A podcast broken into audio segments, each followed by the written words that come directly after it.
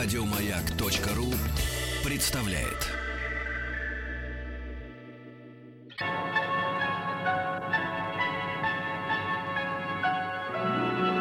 Уральские самоцветы.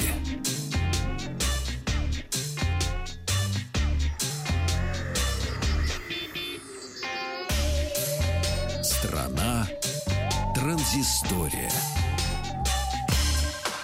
Добрый вечер, Вахтанг. Махарадзе, Павел Картаев. И я требую, чтобы, э, начиная с сегодняшнего, даже вообще со вчерашнего дня, чтобы вы называли меня пан спортсмен. Пан спортсмен. Никак не иначе. Так, Я хорошо. объяснюсь, потому что вчера Будь Министерство спорта Российской Федерации признало киберспорт официальной спортивной дисциплиной Ого. и внесло его во всероссийский реестр видов спорта. Ты сайберспортсмен, что ли, Да, теперь? теперь я не просто, понимаешь, играю... Нет, хотя на самом деле я геймер, потому что я играю для удовольствия все-таки. А киберспортсмены, они, как все спортсмены, это делают... Это не хобби, это работа. И если я трачу деньги на игры, то они, наоборот, на том, что играют, они зарабатывают. Ты старый геймер. В этом большая разница. Ну, в общем-то, э, в первом э, находятся это признанные виды спорта вместе с серфингом, скейтбордингом и роллер-спортом. Вот. Летняя дисциплина, говорят. А Компьютерный спорт — это летняя дисциплина спортивная. Ну, а теперь э, вот это самое включение киберспорта в этот реестр позволяет э, всем киберсоревнованиям иметь официальный статус мероприятия и могут госорганы это все курировать. Ну и, соответственно, те, кто занимается киберспортом, теперь могут совершенно справедливо получать э, спортивные разряды. Ну и если уж говорить серьезно, то, разумеется, э, что касается даже денежных призов, сейчас киберспорт начинает в некоторых местах обгонять э, натуральный спорт.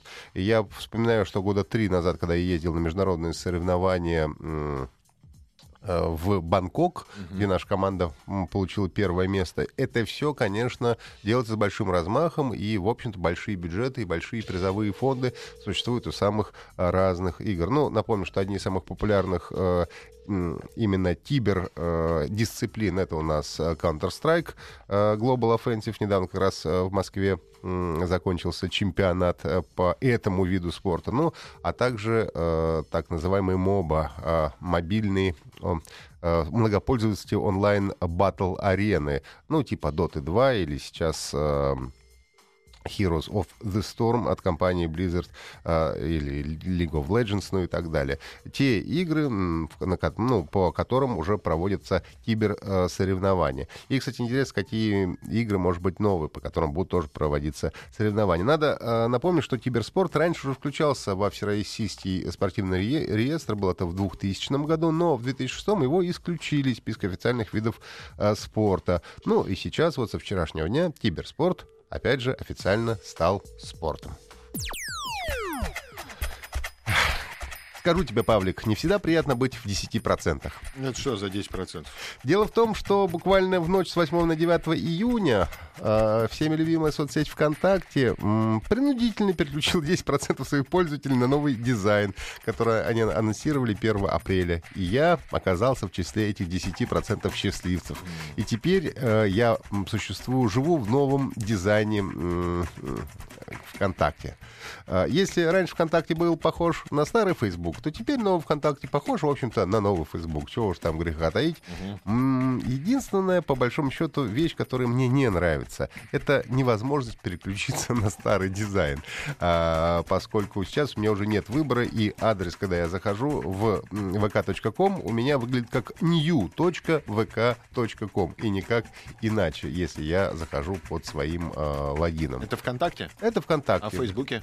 Не, ну в Фейсбуке он как выглядел, так и выглядит. А. Вот. Там ничего не изменилось. А, написали они в своем блоге о том, что а, сделали все это для того, чтобы на всех устройствах выглядел одинаково, похоже, узнаваемо. Ну, то есть и на персональных компьютерах, соответственно, и на мобильных устройствах, на телефонах, на смартфонах и планшетах. Увеличили ширину экрана шрифты, а, избавились от лишних деталей, это цитирую. Сделали сайт проще для восприятия. Появилось дополнительное пространство для новых полезных функций. Также мы обновили левое меню, сократили название пунктов, добавили иконки, перенесли наверх самые востребованные разделы, новости и сообщения. И в конце в блоге, значит, ВКонтакте написано «Поздравляем! Мы включили вам новый дизайн, и вы можете его попробовать, перейдя к своей странице. А старые ребята мы попробовать уже, к сожалению, никак». А как переключить на новый уже самостоятельно? Никак. Вернее, можно было переключить э, в какой-то момент, если ты тестировал, э, и то можно было переключить на новый, и пока еще можно переключаться на старый. Но со временем, кстати, попробуй зайти в блог, может быть, из их блога у тебя это получится сделать, э, vk.com блог и, может быть, оттуда ты сможешь переключиться на новый дизайн, не уверен. А, но через какое-то время, в общем-то, это сейчас только я вхожу в 10%, ну а через некоторое время мы все будем жить на новом дизайне, и выбора переключиться на старый у нас уже не будет. Так, э, дальше мы от контактика переходим к забавному приложению. Запустился, если я пользовался сервисом каршеринга, то теперь появился сервис райдшеринга. Называется он «Попутчик». А, собственно говоря, это приложение позволяет находить попутчиков при передвижении по городу. А, ну, как правило, мы, в общем-то, ездим по одним и тем же маршрутам каждый день. Ну и, собственно, именно для них выбран, сделан этот сервис. А, пользователь пользователям предлагается выбрать готовые маршруты или обозначить свои собственные, после чего сервис сам будет предлагать тебе попутчиков, исходя из общих точек передвижения. Но если тебе скучно одному в машине ехать, ты хочешь с кем-то покататься, можешь всегда кого-нибудь найти. А, вот. Ну и, соответственно, а, те, кто без машины, могут найти тех, кто их довезет а, по каким-то им нужным маршрутам. Пока что только-только запустилось это приложение, можно скачать бесплатно в Google Play и в App Store, соответственно, приложение называется «Попутчик». 呃 Браузер Яндекса э, буквально тоже вчера обзавелся персональной лентой рекомендаций, которая получила название Zen. Э, как э, говорят сами представители Яндекса, они выступили, выпустили первый в мире браузер с персональной лентой рекомендаций, созданной с применением технологий искусственного интеллекта. И называется это все Яндекс Дзен. Там содержатся ссылки на видео, изображения, другие, соответственно, материалы. Ну и и э, браузер, как ты знаешь, многое знает и тебе. Он знает, на какие сайты ты заходишь, что ты делаешь, ну и так далее. Ну и, соответственно, от э, своего большого знания он и будет э, формировать э, ту ленту, которую ты будешь видеть перед собой. Ну и, соответственно, анализируя, он же искусственный интеллект, он будет тебе предлагать что-то такое, что ты не знаешь, но оно, в принципе, может быть тебе интересно. Какая-то музыка, похожа по стилю тому, ты слушаешь статьи, тематики, которые ты читаешь, ну и так далее. А, сейчас Zen имеется в Яндекс браузере для Windows, Android и iOS. Э, соответственно, обновляйтесь и получите персональную ленту рекомендаций. Так, ну и под конец э, мы, наверное, посмотрим на пользователей Siri. Провели забавный ну, не эксперимент, наверное, все-таки опрос э, среди пользователей iPhone, тем, кто пользуется помощник, голосовым помощником Siri, и э, выяснили, что на людях разговаривать с Siri э, стесняются 97% людей. Почему? Ну, не знаю. Раньше, если ты помнишь, все стеснялись, когда начали только ходить с Bluetooth-гарнитурами. Mm-hmm. Ну, идет себе человек, сам с собой разговаривает. Это было немножко странно. Это и сейчас, честно говоря, странно смотрится.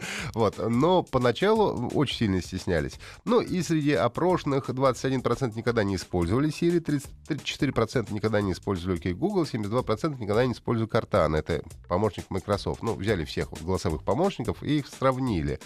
И э, в общем-то, получилось, что э, те, кто пользуется голосовыми помощниками, 39% делают это дома, 51% в автомобиле, 6 только процентов на публике и э, чуть более 1% на работе. А вот 20% э, те, кто никогда не пользуется голосовыми помощниками, э, сказали, что не делают это, поскольку им неудобно или неловко разговаривать с техникой. А, ну и при этом на публике разговаривают Siri только 3% опрошенных пользователей iPhone. Еще больше подкастов на радиомаяк.ру